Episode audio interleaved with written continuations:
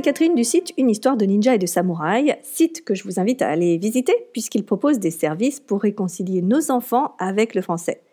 Utilisez la souplesse, l'audace, le sens de l'observation, de l'exploration du ninja, tout en respectant bien sûr le code de l'honneur de cette langue, tel un samouraï. Vous trouverez aussi des articles qui pourront vous intéresser, puisqu'ils parlent de la relation parent-enfant, qui parlent de, des difficultés liées à l'apprentissage. Il y a aussi des réflexions sur notre belle langue.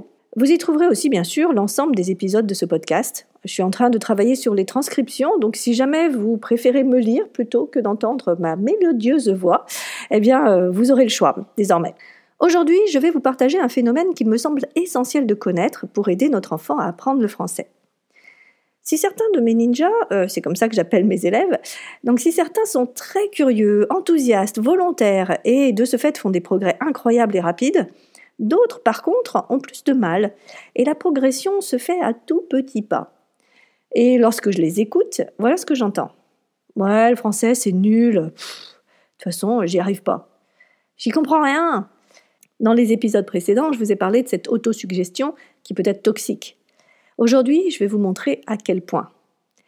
Tout d'abord, euh, je vais vous parler d'une expérience. On donne à une classe un exercice a priori simple. Il suffit de trouver les anagrammes de trois mots.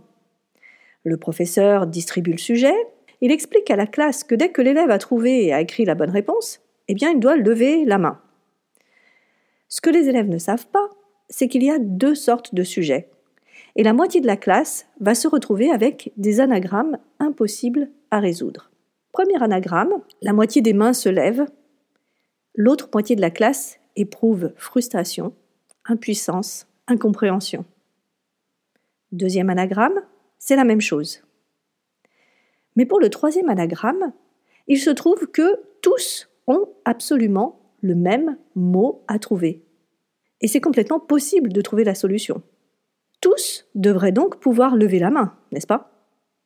Or, on constate que ceux qui ont eu les anagrammes faciles répondent rapidement, et que ceux qui ont eu le sujet avec les deux premiers anagrammes impossibles à trouver, eh bien, ne trouvent pas la réponse de ce troisième.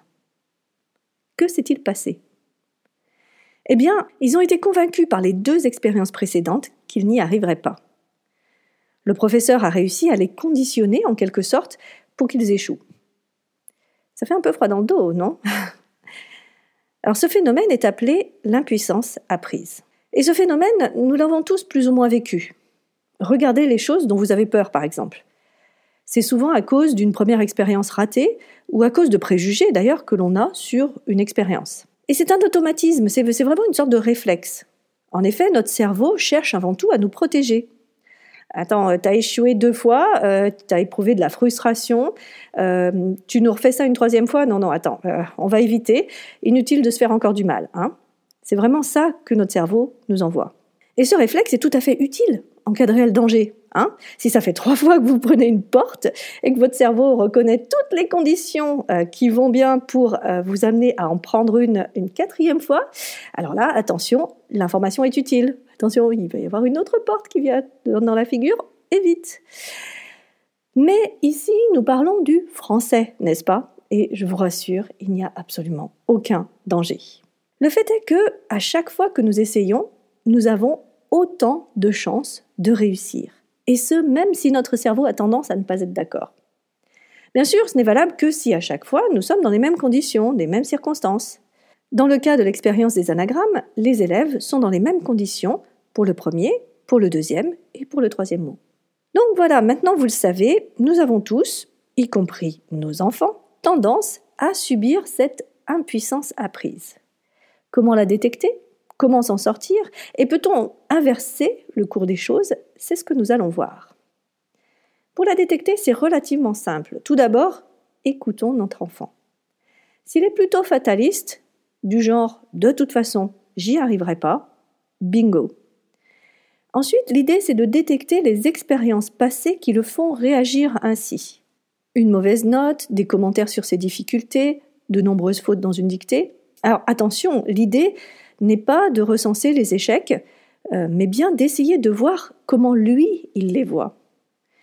Il peut très bien avoir euh, passé l'éponge sur une mauvaise note, ou penser que ce mauvais résultat vient du fait qu'il était malade ce jour-là. L'idée, c'est vraiment de voir son point de vue.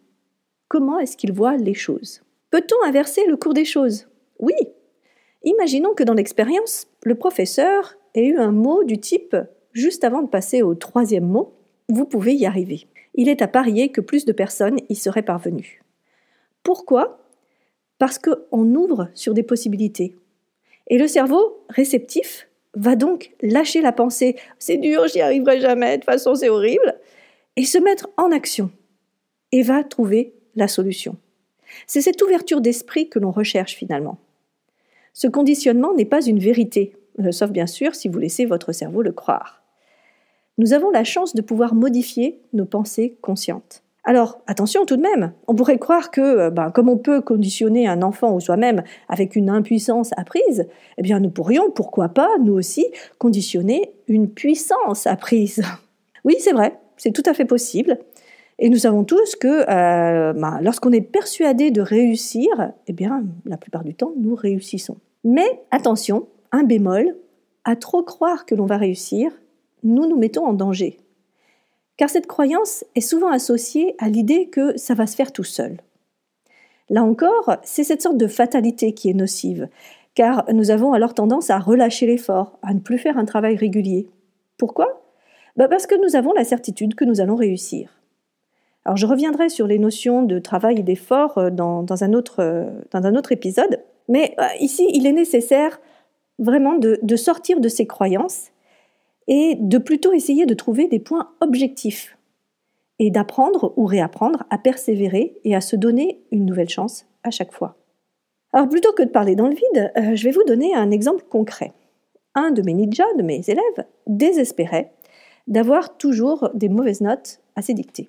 Et ce qu'il me disait était Je suis pas assez bon en orthographe. En effet, il était peut-être pas assez bon en orthographe. Mais je suis même allé plus loin. Et si nous regardions exactement les points sur lesquels tu ne te sens pas fort. Et nous avons épluché toutes ces dictées et nous avons fait une liste claire de ses faiblesses. On en a ressorti trois grandes pistes.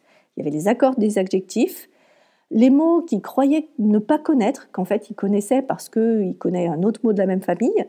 Et puis il y avait aussi les terminaisons des verbes en et. Euh, est-ce que je mets et Est-ce que je mets er Est-ce que je mets es et es euh, Etc.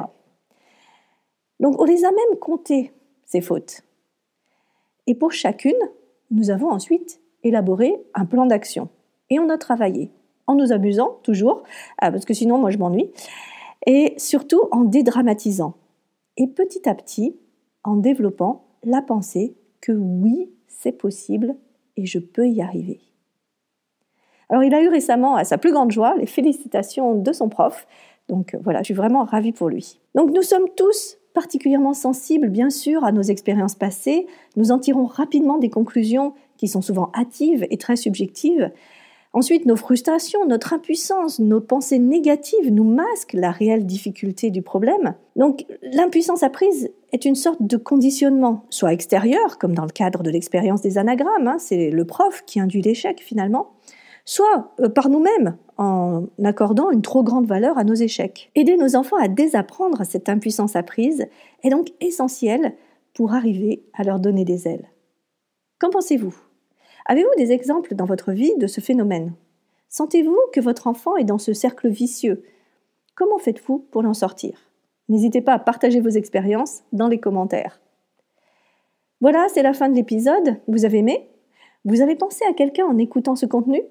Vous pensez qu'il pourrait aider une personne de votre entourage? Je vous invite bien sûr à partager le plus possible ce podcast. Par ailleurs, si vous avez un peu de temps, je vous remercie par avance d'aller sur iTunes et de mettre 5 étoiles. Vous pouvez aussi ajouter un commentaire, ça me fait toujours énormément plaisir. J'en profite d'ailleurs pour remercier ceux qui ont déjà noté cette émission. Merci beaucoup, c'est extrêmement précieux pour moi. La semaine prochaine, je vous donne des pistes pour accompagner votre enfant dans la délicate épreuve des préparatifs d'un examen. Je sais que certains d'entre vous sont en plein dedans et se posent de nombreuses questions. J'essaierai donc d'y répondre. D'ici là, je vous souhaite une très bonne semaine et je vous dis à bientôt pour la suite des aventures. Bye bye